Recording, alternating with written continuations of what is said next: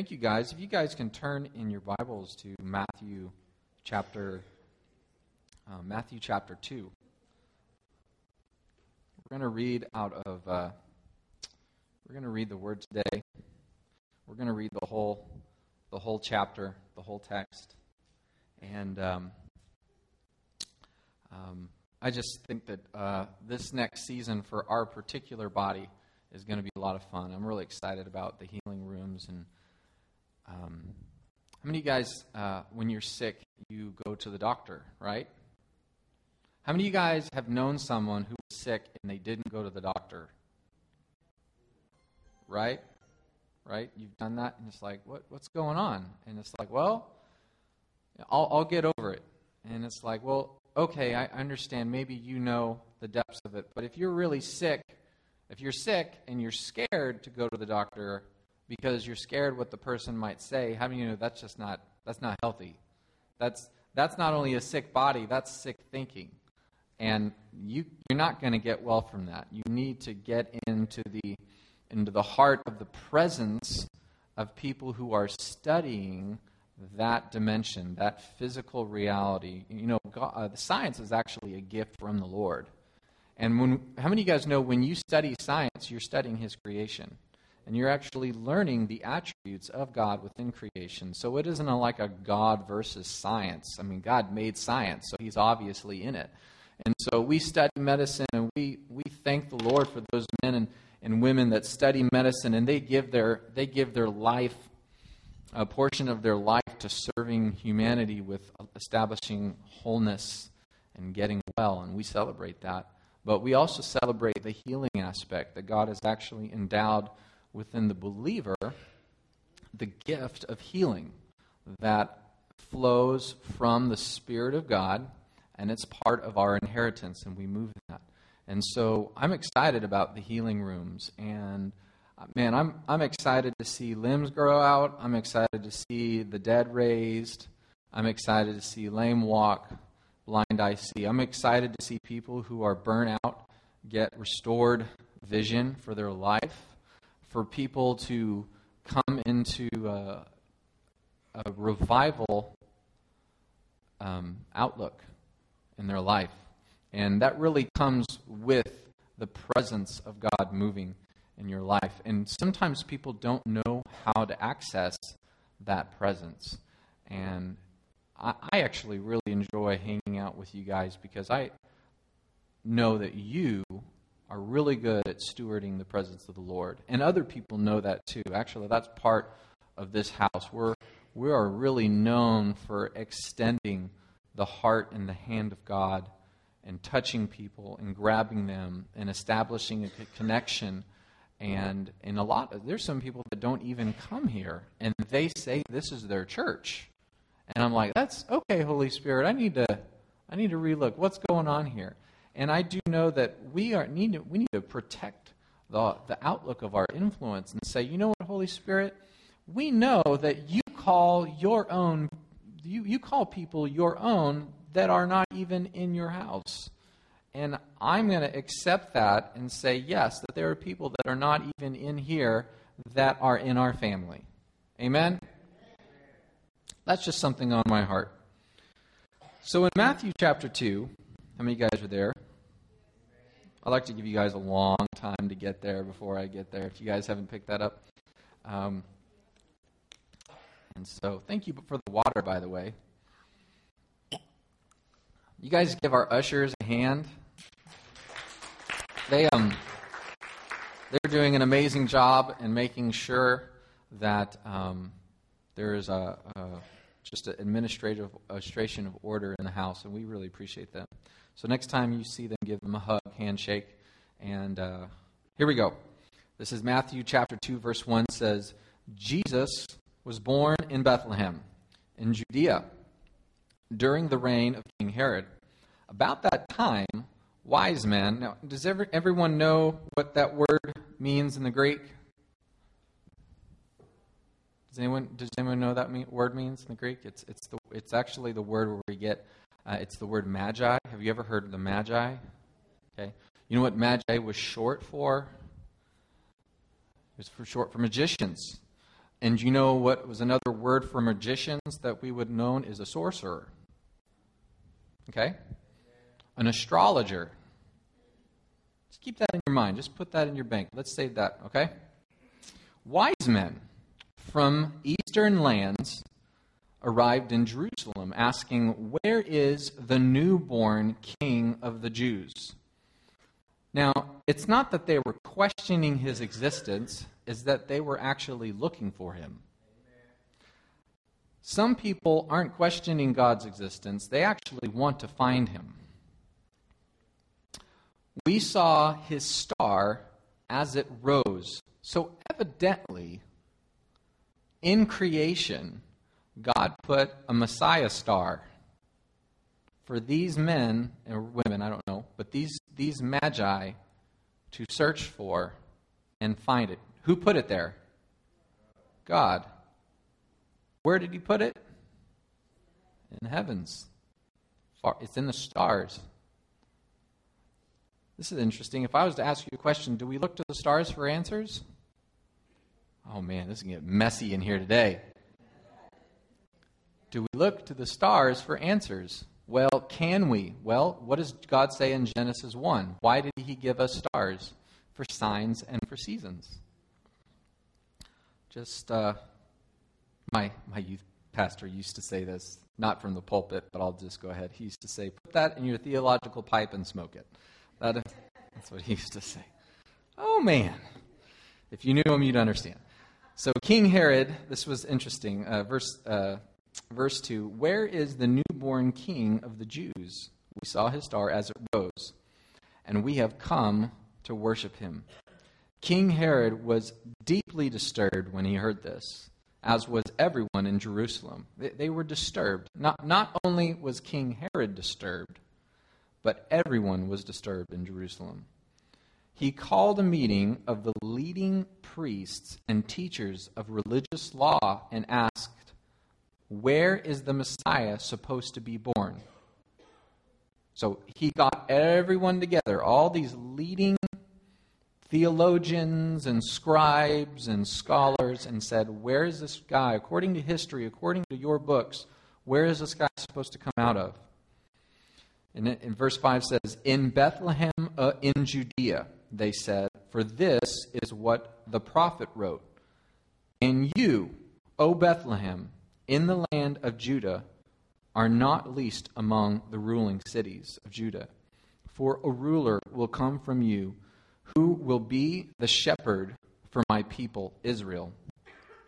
Then Herod called for a private meeting with the wise men, and he learned from them the time when the star first appeared. Interesting to know they were looking. That means that they were looking and the star wasn't there. But they kept looking and the star was there. This is an awesome lesson, guys. You've been looking in the heavens for the release for a long time. It's very important that you do not stop looking for the sign God is going to give you. Amen. God is going to give you that green light. It's very important that you don't stop looking for His go. That you just don't accept where you're at and think, well, let's just not in the stars. Amen. And it says this, verse 8 then he told them, Go to Bethlehem and search carefully for the child. And when you find him, come back and tell me, so that I can go and worship him too. After this interview, the wise men went their way, and the star they had seen in the east guided them to Bethlehem. It went ahead of them, and it stopped over the place where the child was when they saw the star, they were filled with joy. Everyone say joy. They entered the house and saw the child with his mother, Mary, and they bowed down and they worshiped him. Then they opened their treasure chest and they gave him gifts of gold, frankincense, and myrrh. And when it was time to leave, they returned to their own country by another route, for God had warned them in a dream not to return to Herod. So, how many of you guys know the significance of the gifts that they were given? We know they were given gold, frankincense, and myrrh. And it doesn't just because there were three gifts doesn't mean there were three wise men. It, the Bible talks about three gifts, but it doesn't mean that there were only three wise men. We actually don't know how many magi were actually with the group. And actually, the, the Bible actually doesn't say that it was actually during like the birthing of Jesus that they showed up. It could have been either between him being newborn or even two years old. Um, but when they gave him gold, why? It was prophetic because he would be a king. And they gave him frankincense. Why? Because frankincense was burnt by the priests. It was to prepare the place of presence for the spirits. And he, they gave him frankincense because he was going to prepare the spirit of he was going to he was going to make known the presence of the Lord. And the third thing was myrrh. How many of you guys know what myrrh is? It's an embalming agent. It, it prophesied of his death and his burial. See, he came to die. He came as a king, he came as a priest, and he had a mission to come to, to provide the atonement for us. And it says this it says, uh, verse 13, after the wise men were gone, an angel of the Lord appeared to Joseph in a dream. Get up, flee to Egypt with the child and his mother, the angel said. Stay there until I tell you to return, because Herod is going to search for the child to kill him. That night, Joseph left for Egypt, and the child and Mary, his mother. And they stayed there until Herod's death. This fulfilled what the Lord had spoken through the prophet I called my son out of Egypt. I want you guys, if you guys have a highlighter, I want you to highlight. I want you to highlight that verse 15. And then it says, 16 Herod was furious when he realized that the wise men had outwitted him. He sent soldiers to kill all the boys in and around Bethlehem who were two years and under based on the wise men's reports of the star's first appearance. Herod's brutal action fulfilled what God had spoken through the prophet Jeremiah. A cry was heard in Ramah, weeping and great mourning. Rachel weeps for her children, refusing to be comforted, for they are dead. When Herod died, an angel of the Lord appeared in a dream to Joseph in Egypt. Get up, the angel said. Take the child and his mother back to the land of Israel because those who were trying to kill the child are dead. So Joseph got up and returned to the land of Israel with Jesus and his mother. But when he learned that the new ruler of Judea was Herod's son Archelaus, he, he was afraid to go there. Then, after being warned in a dream, he left for the region of Galilee. So the family went and lived in a town called, what is it called? Nazareth. This fulfilled what the prophet said. He will be called a Nazarene. Now, there's two things going on here. And this is what I want to this is what I want to, to hit on today. And um, this is our second week to speak on putting Christmas in Christ. Because um, what God is doing in our land. It's not a, there are things that God is doing. But then there are other things that God is doing, or actually, I'd say those things that God is doing, there are some who don't have eyes to see what He's doing because they are already expecting Him, come, him to come in a certain way. Because they're expecting Him to come a certain way, they can't see what He's doing. They're actually looking, they're looking for something that they want in their hearts, but it's because it actually supports what they think should happen, not what God wants to do. And there's there's a couple interesting things here. How many of you guys know how many times that Matthew here says? How many of you guys? I should say, how many of you guys know that Jesus in and um, Joseph and Mary. There was a whole lot of prophetic words that were fill, fulfilled in this passage. I think there's like three or four prophetic words that were in different places in Old Testament scripture that were fulfilled in this passage that we just read right here. There's a lot of the, um, this was written by the prophet such and such. Okay? Many of you guys saw that? Did you guys see that? There's a lot of fulfilled prophecies. Now, um, let me tell you the reason why that is. And I want to get into putting Christ back into Christmas, but I want to I want to create a context for us for us to fit this in. And one thing that I have learned in reading Scripture is there is the story that is being told. Matthew is telling us a story, right? But there's also a context to the story, to why he's telling the story. Does anyone know who, what Matthew did?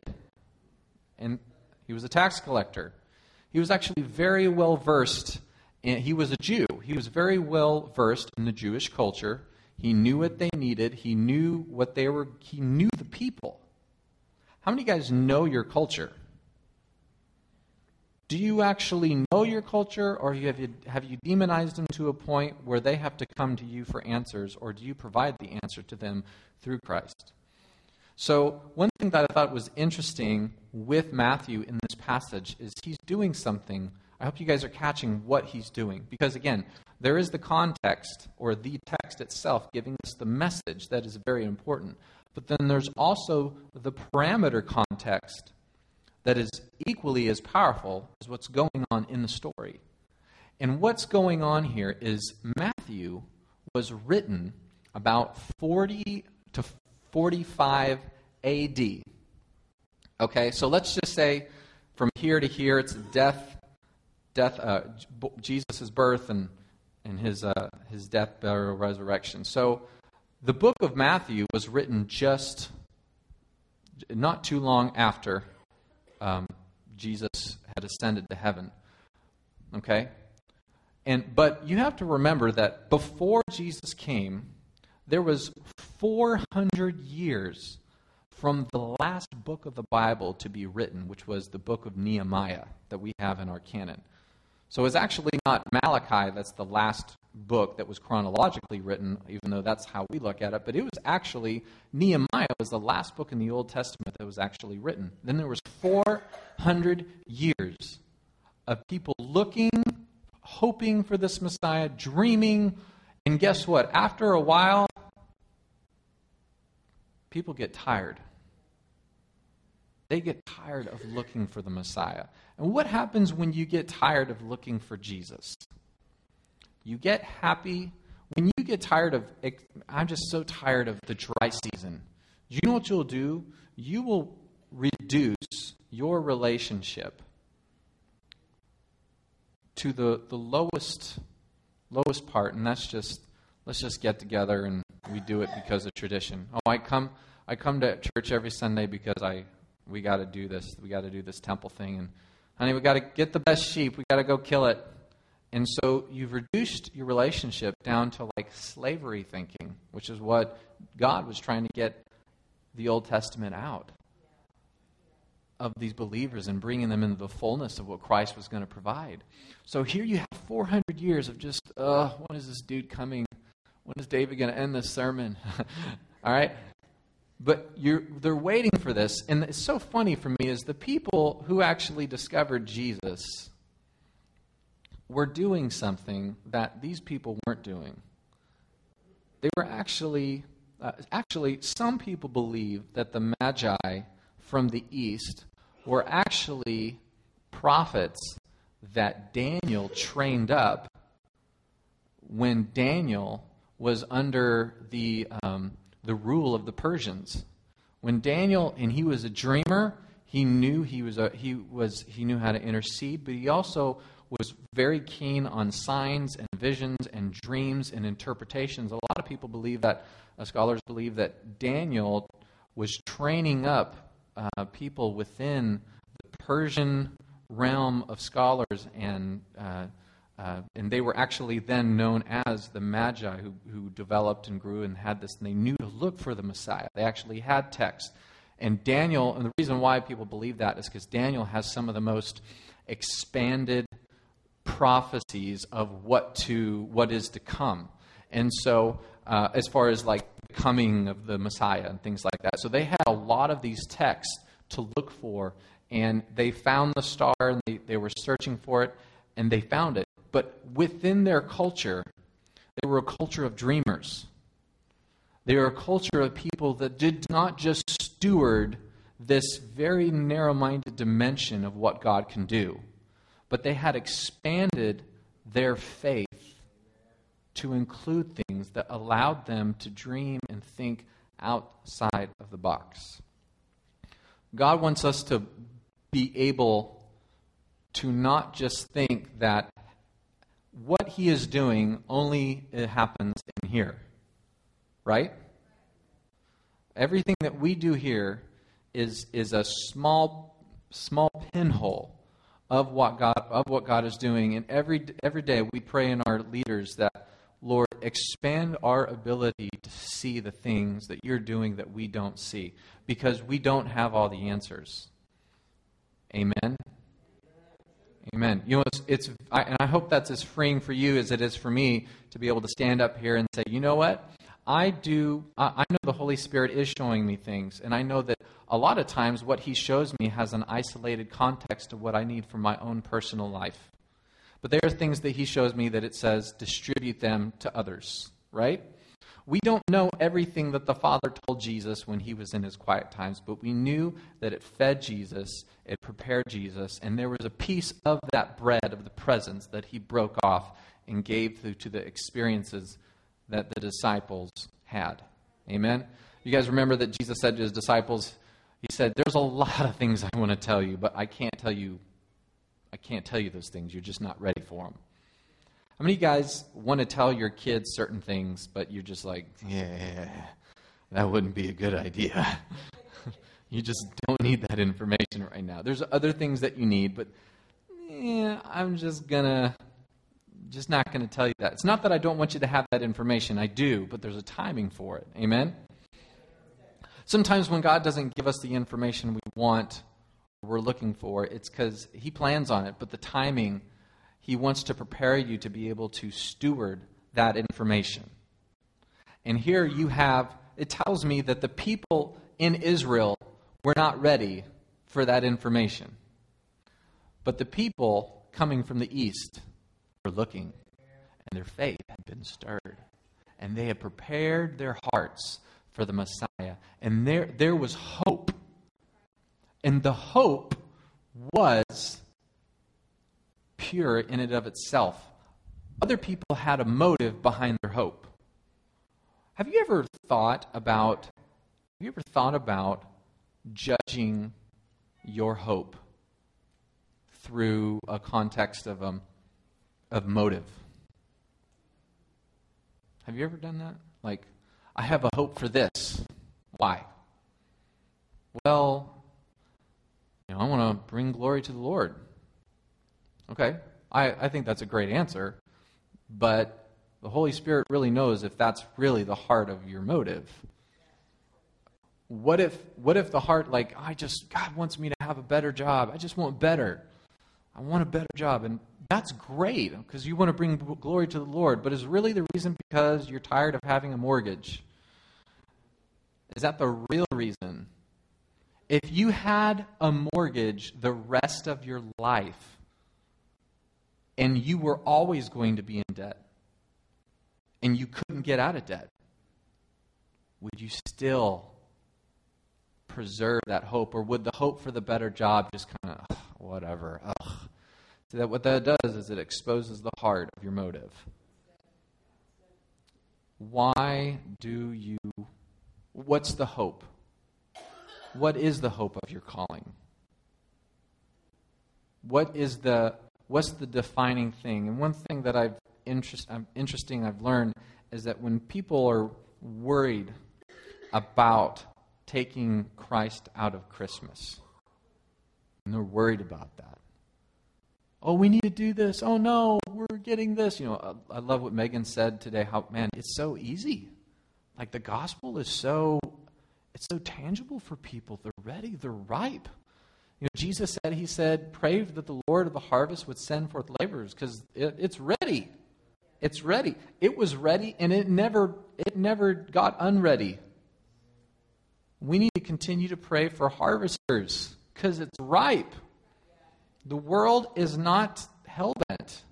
It's ripe and it's ready for good news.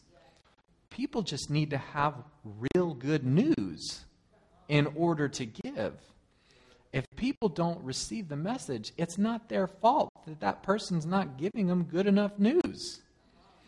I had an amazing encounter with a, a person via text um, about five or six years ago. I think it was maybe a little longer, but we were doing a youth activity, and um, the, I had all the youth numbers, and we were going to do something, and we had to cancel what we were going to do.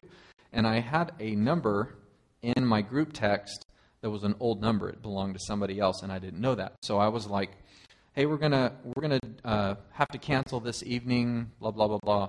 And I got a couple responses from the teenagers. Okay. Oh, thanks for telling me. Um, oh, I was hoping to be there. And this one response was like, "You're a bunch of heretics, and you're a bunch of uh, fakes." And I was like, "What?" And like in my group text, I'm thinking, "Okay,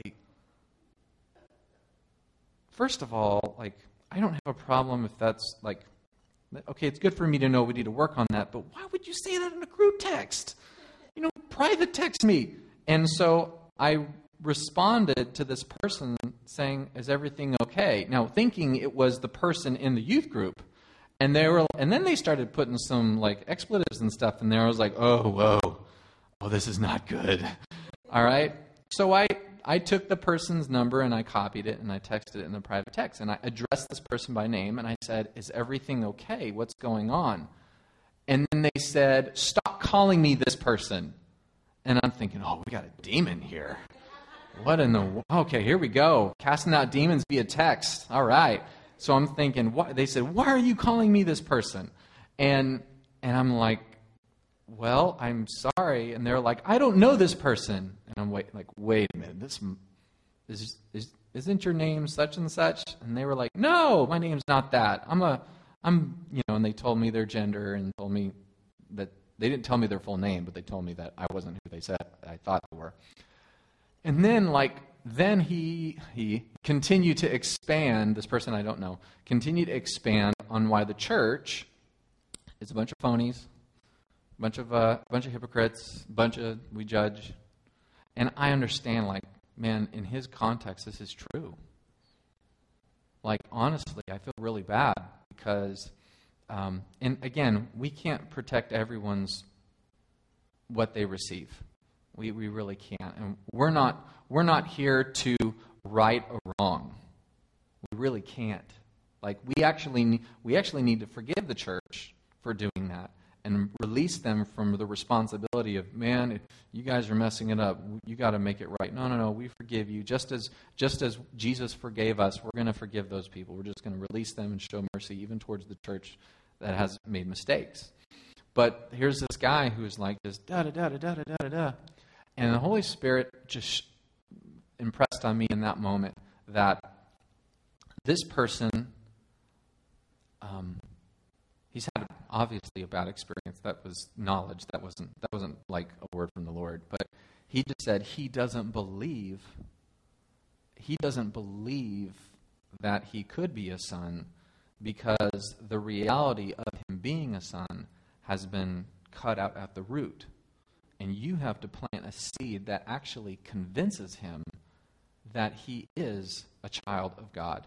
The reason why they don't believe there's a God is because they have created, there's been such a disconnect from God and love that they say, well, if there's no love, then there's definitely no God of love. And so Holy Spirit said he just needs to believe that love is possible and he needs to tie the unconditional reality of love to the Lord. And so I started to um, just kind of uh, say, you know, actually, you know, God believes in you. And he was like, you know, okay, I believe in the spaghetti monster in this guy. And he just, we were having fun. I was like, no, really. I mean, the, I mean, I can tell you that the attributes of God are actually alive and well in your life. And he was like, dude, that's that's a bunch of baloney. That's that's not true. You can't you can't prove that. And I said, Well, do you have any kids? And he said, Yes. And I said, Well, do you love your kids? He said, Of course I love my kids. And I said, How can you prove that?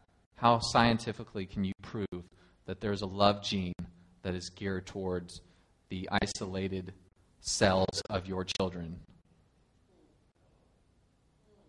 How is that? Where is that programming that you are that the that the subconscious has actually programmed you to be drawn? Where's the magnetic draw, the physical, readable?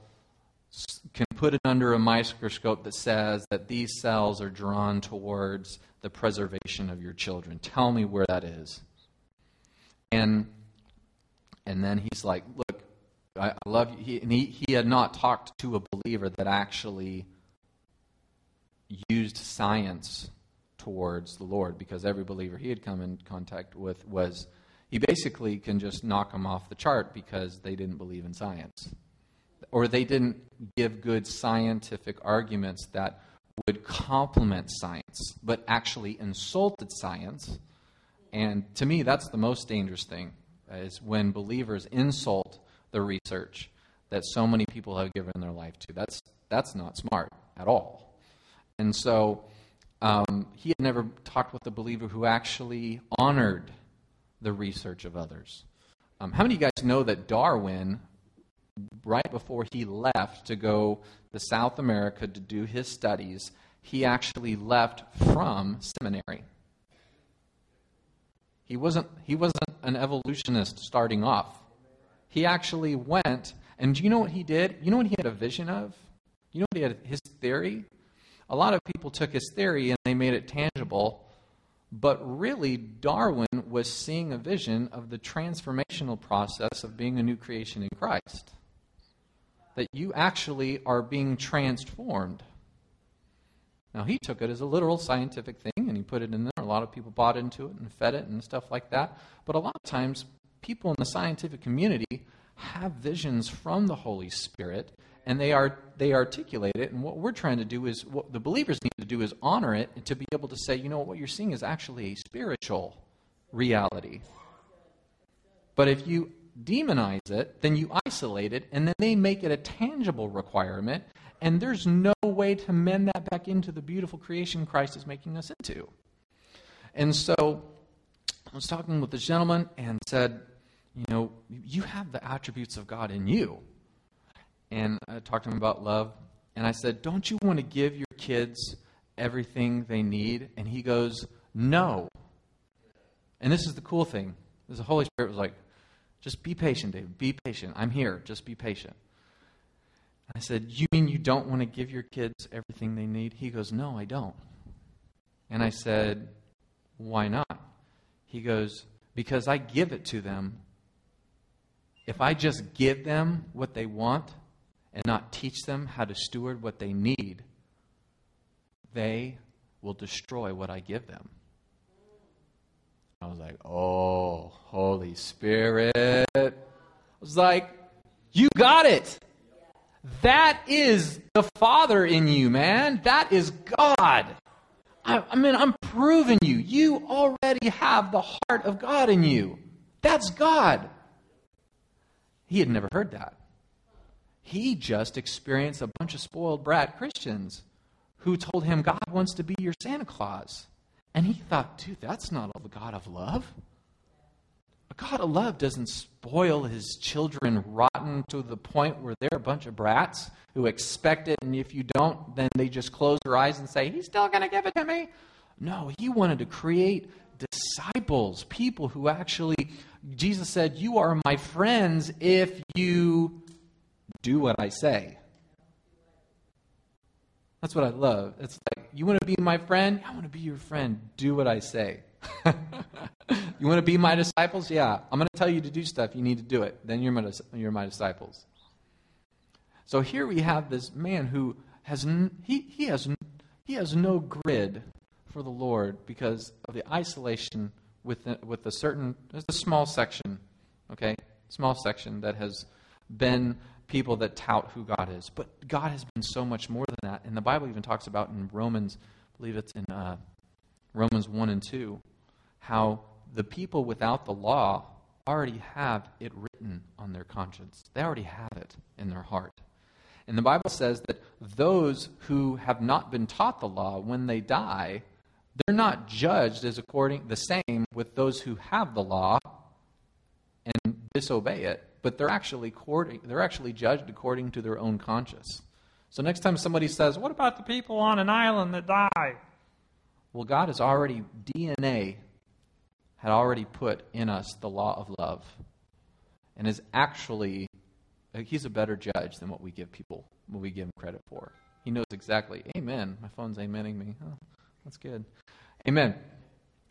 But there's something that's interesting that takes place in a person who realizes that it's these moments, Christmas, the season, that we say, man, this belongs to the Lord.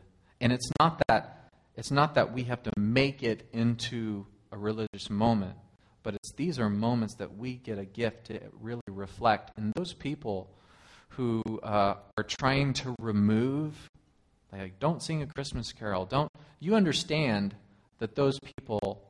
It's not that they're out in evil against Christians, is that there have been encounters with people that say that they were believers that didn't demonstrate the love of God. They demonstrated they demonstrated a false God. Actually, they demonstrated, see, the God that this guy I was texting with, the God that he thought I believed in actually doesn't exist. He's not real. The God that he, now, the God that I know that receives him and believes in him and loves him, no matter what he believes, does exist. So there is a God that doesn't exist. And the God that doesn't exist is weak and needs to be he, he needs he needs your worship. You better worship me or else. That actually that God doesn't exist. See, our you know that the reason why we worship is because God has shown his glory on Jesus, who shines his glory on us. Jesus reflects in us, and as we receive glory from him, we continue to resound the glory that was handed down from Jesus, that was handed down from the Father. The reason, see, one thing I love when I see people worshiping is the flow is happening. Because it's God who worshiped and blessed first in creation. And from that, it's moved into the Son and it's moved into you, his new creation. And so when we are worshiping on a Sunday morning, it is a, you guys understand that it's the expression of God. It's not that you're giving something to him that he needs, it's him moving in you because you need to reflect what he is doing through you to others. Amen? See, what we're going to do is we're going to take Christmas and we put it and say, This is a gift.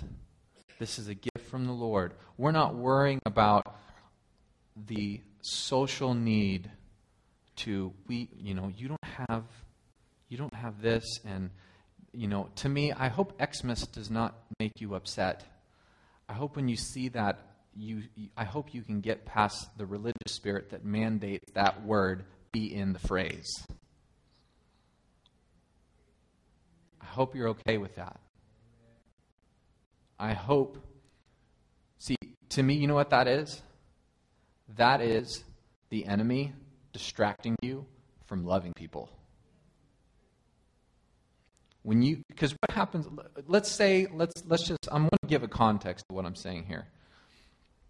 Let's say you have Xmas on your work desk. You come in and says Xmas. Someone puts that out there. And let's say they want to put Xmas out there because they know you want Christmas. What spirit do you think that spirit of agitation is at work? But why do you think that spirit of agitation is there in the first place? And so what happens is, is if you come into the office and you see that, you understand that that is an expression that's on their heart, which means they're looking for you to react to that. If you react to that, you lose. Because now you're addressing a symptom and they're actually putting it out there as bait. now this is if they have if they have that motive. So what do you do in order to remove this heart, the expression of this heart, is you love the person. And you know what? This actually isn't an issue. You really know why? Because it's not the issue. It's fruit of the issue. This is the this is the developed fruit of the issue. But do you know what happens? Once if you see if we fill in society that there's a bunch of people over here that are saying we need to put Christmas in Christ. Why is that? It's because they have reacted to this. And you know what? The same enemy that puts that in one person's heart is going over here and saying, "Yeah, that's right. Get get it back in Christmas." Why? Cuz it's a defeated spirit. And it doesn't know how to put this issue and actually resolve it in love.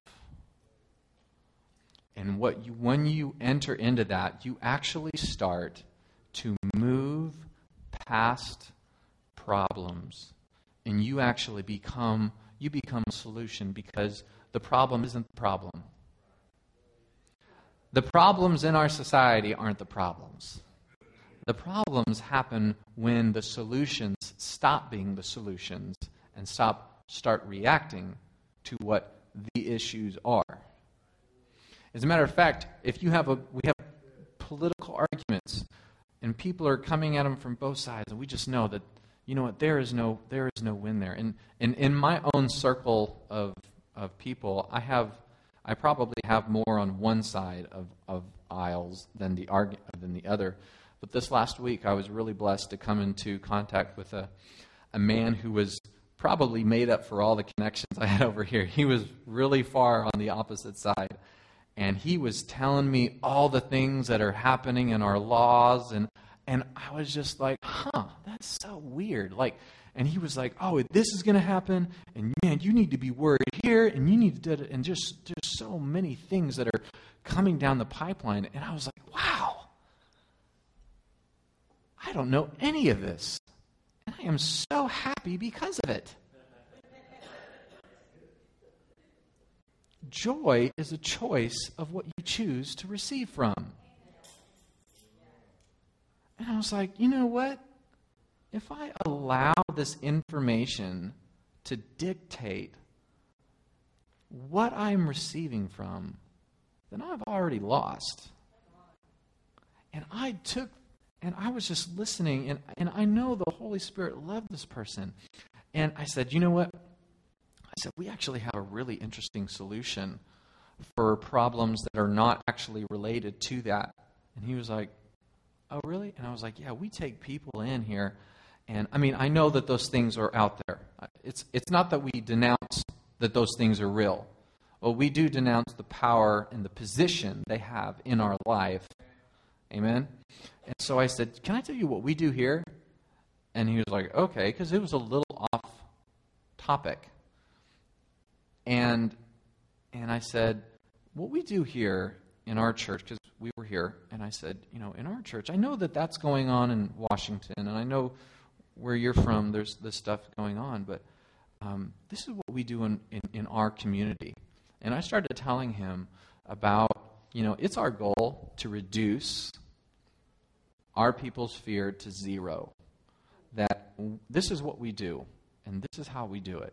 And I started telling him what we do, even in our body here, with people in our leadership, our disciplers, and our body, and how you guys move, and you're touching people, and you're doing this, and you're spreading news, good news, and you're encouraging people, and your, uh, your word is, is saving marriages, it's feeding the community, it's dehomelessizing the homeless, it's, it's doing these things. We, we, I started sharing this, and this guy was like, you know, I could get into that.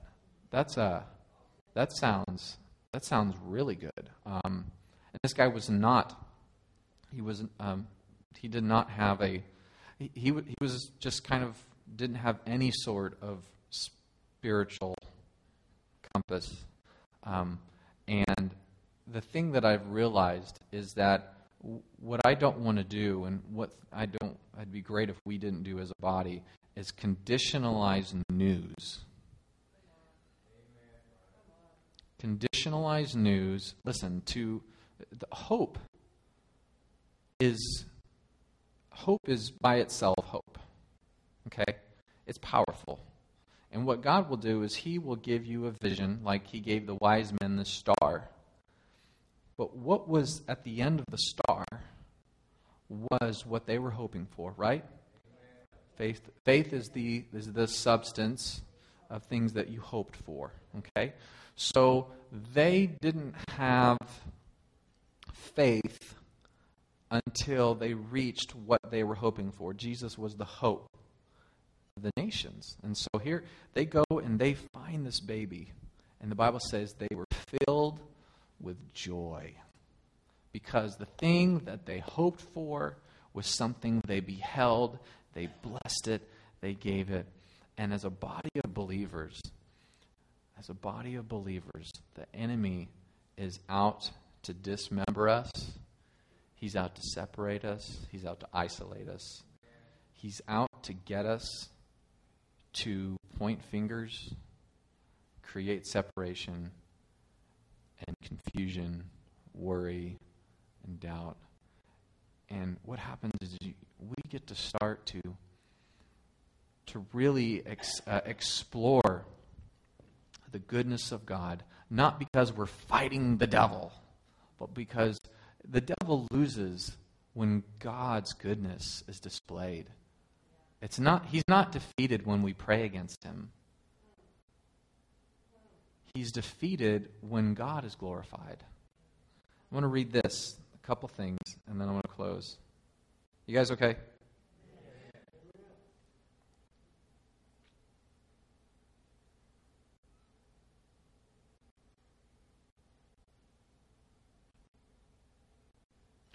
I ask why, why would someone think that Christ can be taken out of Christmas? Just think of that. Why would someone think that Christ can be taken out of Christmas? That's. it's the same. Here's the interesting thing about that. That same person. See, every thought, thoughts are connected. They are. And sometimes I call thoughts have relatives. I'd say that has a cousin. And the interesting thing is the same person that says that Christ can be taken out of Christmas, that same person thinks that um, God could be taken out of other things in their life. They take that thinking and they superimpose it into other areas uh, that person will say, God is in, not in the nation. God is not in this nation. God is not in my kids. God is not. Uh, God is not at my job. Um, he's not. You know, we need. I need God in my family. Um, God is not in my marriage. God is not in worst part is the one people feel that God is not in my life. You need God in your life. The problem isn't God is not in their life. It's just he's dormant in their life. What we do is reveal what's already there. It's already there. The believer's part is to reveal the glory of God in all creation. Amen. See, thing that really saddened me a couple couple years ago, I had a person who who they worked for their boss, and this person loved their boss. They did everything with this boss. They traveled with them. They did. Um, they they hung out. They did all these things. They were really close with their boss. And I can't tell you how many times this person was saying, "Man, this person is a strong believer. Oh, they love the Lord." I mean, just like just was praising them with their walk, and they hang out with them, do all these things. Oh yeah, man, God, he's he loves God, and you know he's a strong believer. And then what happened was interesting. Is is the person, the boss, started to correct and make adjustments in this person. And said, we, we need to do some things differently. You're getting a little sloppy in this area. I, I just, this person's starting to worry me a little bit. Or, you know, they're doing things that I don't know a believer would do. And I was like, I'm pretty sure they were doing that before. It's just you weren't looking at them. And then this person, and then as the as the longer they got agitated and they allowed this thing to fester, that the relationship between their boss and them started getting really agitated. And finally, the person was like, I got to get out of this job. God is not in this job. Uh, i really feel He's leading me somewhere else. I feel He's leading me somewhere else. And I was like, all right, man. And I'm thinking, like, right now, you're choosing, you're choosing something that's going to affect the rest of your, the other areas of your life. You're going to start to see that in your spouse. You're going to start to see that in other relationships. You're going to start to see that in your children, in the churches you go to, and what it's going to cause you to do. Listen, this is what it's doing. You want to know what this is doing? when you start to go down that route, that God is not in that, and God is not in that, and God is not in that, there is a paradigm to that thought. If God is not over here, well, then he must be over here. Because I believe in God, so he's not here. He's, he's in this church that loves me and accepts me and prays for me, but he's not in this church. He's just not here. He's, he's not over here. Why not? I just, you know, they don't pray for me. They don't talk to me. You know, and so what happens is that he's over here or he's over here, but he's not over here. Well, that starts to seep in other areas of your life. And what happens is you start to conditionalize and you start to draw a line. You know what you do? You start to create a, way, a wall, or what I like to call a veil. You start to sew up a veil that was meant to stay torn. Because in the Old Testament, there was a place where God lived, and it was called the Holy of Holies. And there was instruction given to the children of Israel to create this six inch thick veil. And God would stay on one side, and the people would stay on the other and only one person got to be able to go in. And when that veil was torn upon Jesus' death, there was a line of blurring that said, It's not that you can come in, it's that He's coming out. And when the presence of God, when the people are flowing to the presence of God, they're not here to point out the places of the Xmas in society, but they are there to put the Christ on reality. They are there because we are moving in the function of the Holy Spirit that says, You are children of God. You're a child of God. You're a child of God. How many of you guys know what Emmanuel means? God is with us. He's with us. Amen. He's with you. God is with you. That Xmas doesn't stand a chance because nothing that happens can really separate us from the love of God. We don't have to worry about a defeated mindset. Now, listen, we, we, here's what I mean we don't have to create sides. We don't have to see things in our society and think that that's something we have to overcome. Who overcame the world? See, just because he overcame doesn't mean you're not going to have tribulations. That's a tribulation, that's a test that he overcame. Don't fight what he won. Your marriage is awesome. Your children are amazing. The test is whether or not you believe what he won. We are going to put Christmas in Christ. I love, I love the prophet when he says, he says, um, when he sings, uh, uh, "Take the coal and cleanse my lips." Listen, when when you come into the presence, you start to re. There's there's certain things that are burnt away. How many know Jesus came with the baptism of fire? Which means there's nothing left. You can wash a nerve, you can wash your body, but if you burn it, it's not there anymore. See, when Jesus comes, he's coming and he his death created a reality that the old way of thinking can't dwell in. You know when Paul says a double-minded man is unstable in all his ways. Unstable in all his ways. Well, actually, the word double-minded isn't talking about someone who I want pizza. No, I really want broccoli.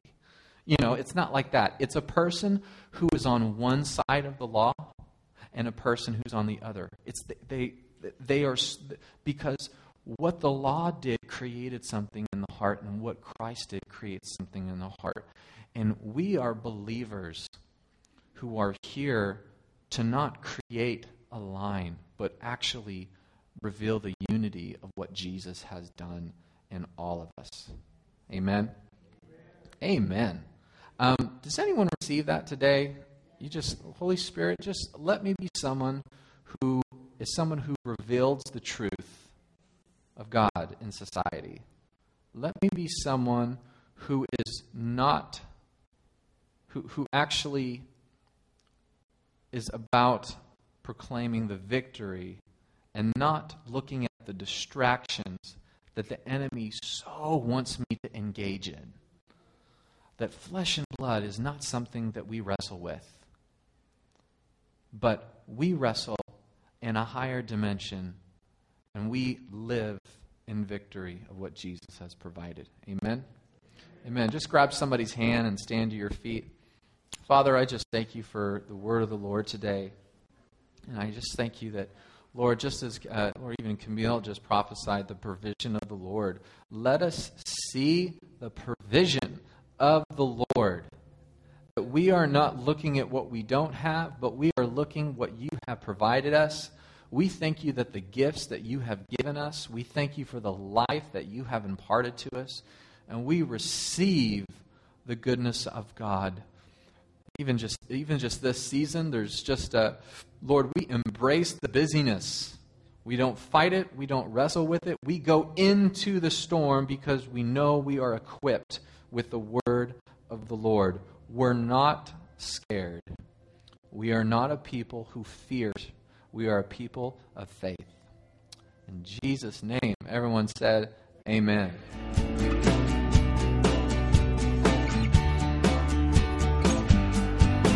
Amen.